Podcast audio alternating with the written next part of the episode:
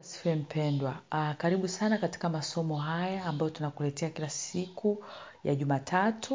Uh, masomo ambayo yamelenga kukusaidia uweze kupata maarifa ya kukusaidia uweze kuwa na juma lenye ushindi, kwa sababu tunaamini kabisa kwamba kama utakuwa na juma lenye ushindi, na maana utakuwa na mwezi wenye ushindi, na ukiwa na mwezi wenye ushindi utakuwa na miaka yenye ushindi, na ni kusudi na mpango wa Mungu kukusaidia wewe kukufanya wewe uwe na juma lenye ushindi. Aa, masomo haya yanayeleta kwako ninaitwa Lufurise Mawere ambaye ni personal uh, finance and life coach na omba kabla sijaendelea na somo la leo tuombe mungu wetu tunakushukuru kwa ajili ya nafasi hii nzuri ambayo umetupa ya kujifunza maneno yako mazuri ya kutusaidia ili tuweze kufanana na wewe. Yesu ninaomba utusaidie tuweze kupokea maneno haya.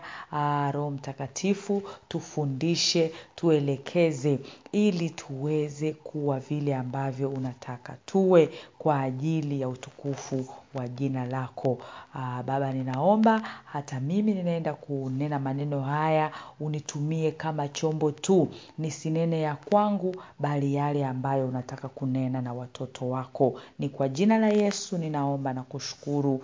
Amen Oh, haleluya mpendwa, leo tunalo somo zuri zuri zuri sana, na neno hili linasema jiepushe na ubinafsi. E, na tunaongozwa na neno kutoka Wafilipi mbili mstari wa nne. Wafilipi mbili mstari wa nne, neno la Mungu linasema kila mtu asiangalie mambo yake mwenyewe bali kila mtu aangalie mambo ya wengine. Ubinafsi ni nini? Ubinafsi ni ile hali ya kujali mambo yako kwa kiasi kikubwa sana na kuyapa mambo ya wengine nafasi kidogo sana yani. E, yani unajali mambo yako zaidi e, na uangalii mambo ya wengine kabisa. Tunaishi katika dunia ambayo imejaa watu wengi wenye ubinafsi. Nafikiri wewe mwenyewe ni shahidi. Na kusema kweli maendeleo na changamoto zilizoko ulimwenguni zimezidi kufanya watu wengi kuwa wabinafsi. Mm. Kwa hiyo mazingira yamepelekea watu wengi kuwa wabinafsi, lakini Mungu wetu hapendi tuwe wabinafsi e, na ndio maana hili neno leo limekujia. Hali ya ubinafsi iliyoko duniani inaongezeka sana na imepelekea wengi wenye uhitaji, yaani maskini, yatima, wasiojiweza wanazidi kuongezeka na wengi wamekosa msaada kwa sababu wale ambao wangesimama ili waweze kuwasaidia wamekuwa bize wakiangalia mambo yao wenyewe. Watu wako bize wanakimbizana na kazi na miradi walionayo unakuta kuanzia Jumatatu mpaka Jumapili mtu yuko bizi na ratiba yake, na kusema kweli, ana kila sababu ya kusema kwamba hana muda, kwa sababu ratiba imejaa, ratiba iko bizi na shetani ametufanya ratiba zetu zinakuwa full, ili tushindwe kabisa kujali mambo ya watu wengine. Aa, hii hali inasikitisha sana kwa sababu kibaya sana kuliko vyote ni kwamba hata makanisani ubinafsi umeingia ambako Mungu alitegemea. Sisi ndo tuwe nuru, sisi ndo tuwe na tofauti, tuonyeshe upendo ule wa Kristo eh, kwa sababu tumembeba Kristo, lakini ubinafsi pia umetawala katika makanisa. Utakuta mtu anasema, mfano tu kidogo, unakuta mtu anakuambia kwamba labda unamshirikisha mtu jambo unalopitia labda jambo gumu au mtu anagundua kwamba kuna jambo gumu unapitia basi anaweza tu akakwambia. Labda ni kwenye e, tuseme labda kwenye grupu ya whatsapp. Labda ikatokea kwamba ikajulikana labda unaumwa labda ikajulikana labda una shida fulani. Basi una changamoto fulani basi utakuta wengi mm, wale wapendwa kwa kweli tuna tabia hii kwa kweli mungu leo anazungumza na sisi. E, utakuta mtu tu anasema e, jamani mm, tunakuombea mpendwa. Tunakuombea. Mimi kusema kweli nasikitika kwamba uwaga ninasikitishwa na watu ambao wanasema nitakuombea alafu hawaombi. Hivi mpendwa unajua watu wengi ambao wanakuambia tunakuombea. E, tutakuweka kwenye maombi mpendwa. Tutakuombea. Kwa kweli asilimia kubwa hawaombi. Kwa hiyo mpendwa usije ukajibweteka ukaacha kusimama kuomba kwa ajili ya mambo yako ukifikiri eti kuna watu kwa sababu wamekuambia kwenye meseji au wakakupigia simu basi ukafikiri wanakuombea mpendwa watu wengi wata, wanaosema kwamba wanakuombea kwa kweli ni wachache wanaokuombea. Uh, lakini aa, kuna mahali ilifika nikamwambia Mungu, mm, Mungu mimi nakuomba unisaidie.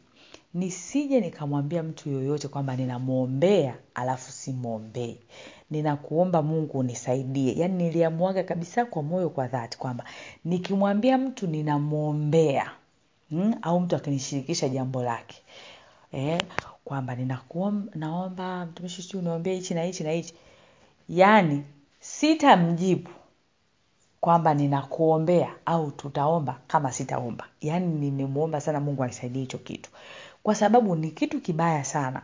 Mtu anajua kwamba ile shida yake unaomba, alafu kumbe, yani ulipoachana naye pale, ulipomwambia kwamba tutakuombea, ndo umemwacha pale pale.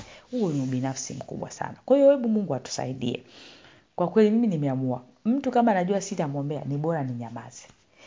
Nikikumbuka kwa wakati wangu nitaomba, lakini kama najua ninaomba na ninalichukulia kwa mzigo, nitamwambia mpendwa, tutaomba. Na mara nyingine ninaweza nikampa maelekezo kwamba tutaomba hivi hivi hivi. Hebu tuangalie ni kwa nini watu wengi ni mabinafsi. Chanzo cha ubinafsi kimetoka wapi? Uh, naomba hatutatumia muda mrefu kwa sababu hatuta hatuna muda mrefu wa kuongea sana kwenye haya masomo, kwa sababu ninajua, kwa sababu watu wako bizi uh, wanaweza wasipate nafasi ya kusikiliza vitu virefu, lakini ubinafsi unaletwa kwanza, vyanzo vya ubinafsi unaletwa kwanza na malezi mabaya ambayo sisi wazazi mara nyingi tumesababisha kwa watoto wetu. Mm, tumewalea watoto wakawa wabinafsi e, labda kwa kuwaonyesha kwamba vitu walivyo navyo ni vyao wao tu eh, unamjengea. Unajua kuna wazazi ambao tunajua kuinstill kuweka ndani ya watoto wetu, tumeweka kwamba vitu walivyo navyo ni matoi ni nini, vyovyote walivyo navyo vio vitu tumewajengea kwamba hivyo vitu ni vyao hmm? Afu vitu vingine unaweza kukuta ni vitu vidogo tu, chakula, eti michezo. kwao unakuta mtoto labda wanakuja watoto wengine nyumbani, mtoto anakula hapo, hampe yule mwingine. Hiyo ni tabia mbaya, ni tabia mbaya. Mtoto anaanza kuwa binafsi, labda michezo, michezo inakuwa ni yake yake, mtoto mwingine aruhusiwi kushika kutokana na mzazi ulivyomlea. Kwa hiyo unakuta huyu mtu alianza ubinafsi kuanzia huku utotoni, kwa anavyokuwa anakuja kuwa ni mbinafsi. Lakini pia wengine ni tamaa za kujilimbikizia vitu E, mtu yani anafikiri kwamba labda kama atasaidia au atashiriki kufanya kwenye jambo la mtu, anahisi kwamba vitu vitapungua. Kwa ile tamaa ya kuwa na vingi, anahisi kwamba visipungue, basi inamfanya yule mtu moja kwa moja awe binafsi. Lakini kingine ile kujiona bora kuliko wengine. Yaani wewe unafikiri wewe ndo unastahili tu kujaliwa sana, wewe ndo unastahili kufanyiwa vitu vizuri, wewe ndo unastahili kupendwa, yaani wewe ndo mwenye shida. Eh, wengine shida, wengine sio watu wanasemaga wengine sio watu. Kwa kweli hicho sio kitu kizuri, huo sio Ukristo. Neno hapa limetuambia katika Wafilipi mbili nne kwamba kila mtu aangalie mambo ya wengine. Tujifunze kuangalia mambo ya wengine wapendwa. Hebu tuangalie madhara sasa yanayoletwa na ubinafsi. Ubinafsi, nitaomba utasoma kwa muda wako, utasoma Samueli wa pili mlango wa kumi na moja usome wote, afu utasoma utasoma Yakobo tatu kumi na sita afu utasoma Mwanzo nne tisa. Madhara ya ubinafsi yanasababisha mtu hadi auwe. Mpendwa, inasikitisha. Ukimwangalia mfalme Daudi alimuua Uria kwa sababu ya tamaa zake za ubinafsi. Alimtamani mke wake Bathsheba akalala naye. Sasa ili kuua soo kwa sababu Bathsheba alipata alipata ujauzito, mfalme Daudi akamuua Uria. Tunamuona mtu mwingine hapa Mwanzo nne tisa, utamuona Kaini alimuua Abel kwa sababu tu ya ubinafsi eh, akamuua Abel.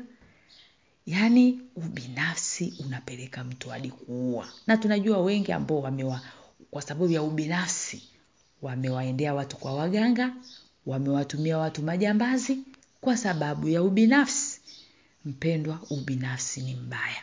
Lakini kitu cha pili, madhara ya ubinafsi, kuwa muongo. Kwa mfano kama Kaini alivyokuwa ameshamuua Abel, Mungu anamuuliza eh, Kaini, Abel ndugu yako yuko wapi? Abel, Kaini anajifanya kwamba eti ajui.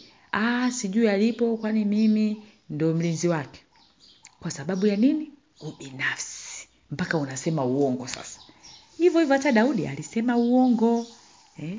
Ilibidi atunge tunge pale stori nini ilibidi aungeunge ishu akatengeneza mazingira ambayo hayakuwepo. Ikabidi uria aondolewe pale. E, mara akaanza kumdanganya kwanza uria aende nyumbani. E, wakati alitakiwa awepo kwenye lindo. Ili tu ubinafsi wake utimie. E? lakini pia ubinafsi mpendwa unaleta machafuko na kuwafanya watu watende dhambi. Eh? ubinafsi unaleta machafuko na kuwafanya watu watende dhambi watu wameingia kutenda dhambi nyingi nyingi nyingi kwa sababu ya ubinafsi kujiangalia me myself and i eh? wanasema i myself eh? hivyo yani mimi mimi my husband my children my car my house nyumba yangu vitu vyangu mpendwa vinaleta machafuko huo binafsi sasa uh, tunamtumikia mungu ni mwenye rehema. Mungu wetu sio dhalimu. Mungu ametupa namna ya kufanya tuweze kujiepusha na ubinafsi. Uh, nitakuomba utasoma wagalatia mbili ishirini utasoma marko kumi na mbili thelathini na moja utasoma pia yohana kumi na tano mstari wa kumi na tatu. Ninakuomba kabisa usome ikiwezekana uwe na kalamu na daftari uandike kujiepusha na ubinafsi mpendwa wangu unaposoma wagalatia mbili ishirini inabidi ufe eh? usulubishwe pamoja na kristo yaani utu wako wa kale ufe eh? kufa sio kufa ile kabisa yani ile kwamba umeondoka Aa, ule utu wako wa ndani ule vitu vyako vile vya kale matabia yako yale ya kale tabia hizo za ubinafsi ulizo nazo zife umruhusu kristo ndo aishi ndani yako. Kristo sio mbinafsi. Kama kristo ataishi ndani yako ina maana utaepukana na ubinafsi. Utakuwa kama kristo kristo ambaye sio mbinafsi. Lakini kufuata kitu cha pili ni kufuata amri kuu inavyosema hmm? yesu anasema kuwapenda watu wengine kama tunavyojipenda sisi. Hmm? kuwapenda watu wengine kama tunavyojipenda sisi mpendwa inabidi tuwapende watu wengine kama tunavyojipenda sisi. Lakini cha mwisho cha tatu kujitoa kwa ajili ya wengine bila kutegemea kutendewa sawasawa na ulivyotenda. Yaani tukilishinda ili jaribu wapendwa. Iko taji kubwa sana. Unajitoa kama sadaka. Unajitoa kuwa dhabihu. Eh? Unafanya vitu. Yaani mungu kwa kweli atusaidie hapa. Maanake hapa wengi tumekamatika. Kwamba tunatenda kwa fulani ili aje atutendee sisi. Mpendwa that is not christianity. Huo sio ukristo. Nataka nikwambie huo sio ukristo kwa sababu hapo ni kwamba tutakuwa tunaenenda kama ulimwengu unavyoenda. Walimwengu bwana hawafanyi kitu ambacho hakina malipo hawafanyi kitu ambacho hakina hawafanyi kitu ambacho hajui kama watakuja kupewa. Hivi niambie yule msamaria mema mwema aliyopita akamkuta yule mtu pale yule ali, ali, yule mtu alikuwa mjui hajui ni mtu wa wapi lakini alimsaidia. Yule alilipu, al, alijua anakuja kulipwa na nani eh? maake yule mtu hamjui kwao hamna afu hamna hata mtu anayemuona pale anavyomsaidia yule mtu lakini yule amemsaidia. Kwa hiyo ule ndo ukristo eh? kwamba unafanya yani sio kwa kutegemea kwamba utalipwa ulimwengu uko kinyume ulimwengu wana msemo wanaosema you scratch my back I'll scratch your back eh?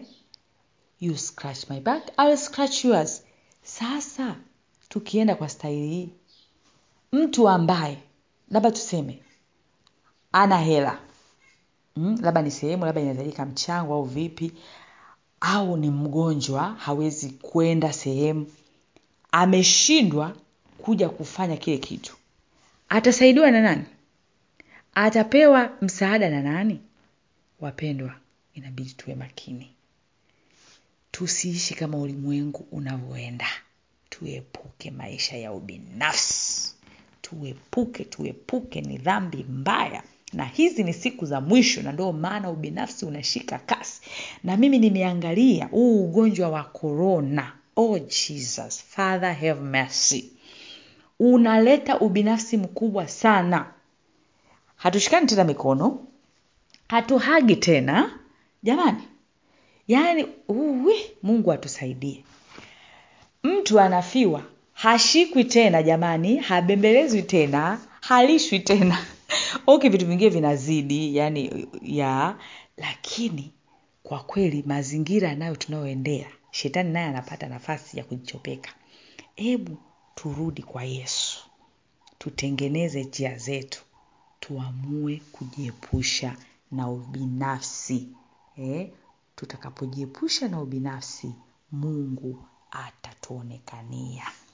Asante sana kwa kutusikiliza Aa, kama unataka kutengeneza na mungu wako mpendwa niko tayari kufanya kushirikiana na wewe. Kwa neema ya mungu tutafanya pamoja. Utarudi kwa mungu wako atakuonekania. Unaweza kuwasiliana na mimi kupitia 754934693 ukitaka kupata masomo mengine yote ambayo tumekuwa tukifundisha basi tafuta somo hili katika lililoandikwa kwa maandishi. Kuna linki iko pale utapata masomo yetu yote. Mungu akubariki. Amen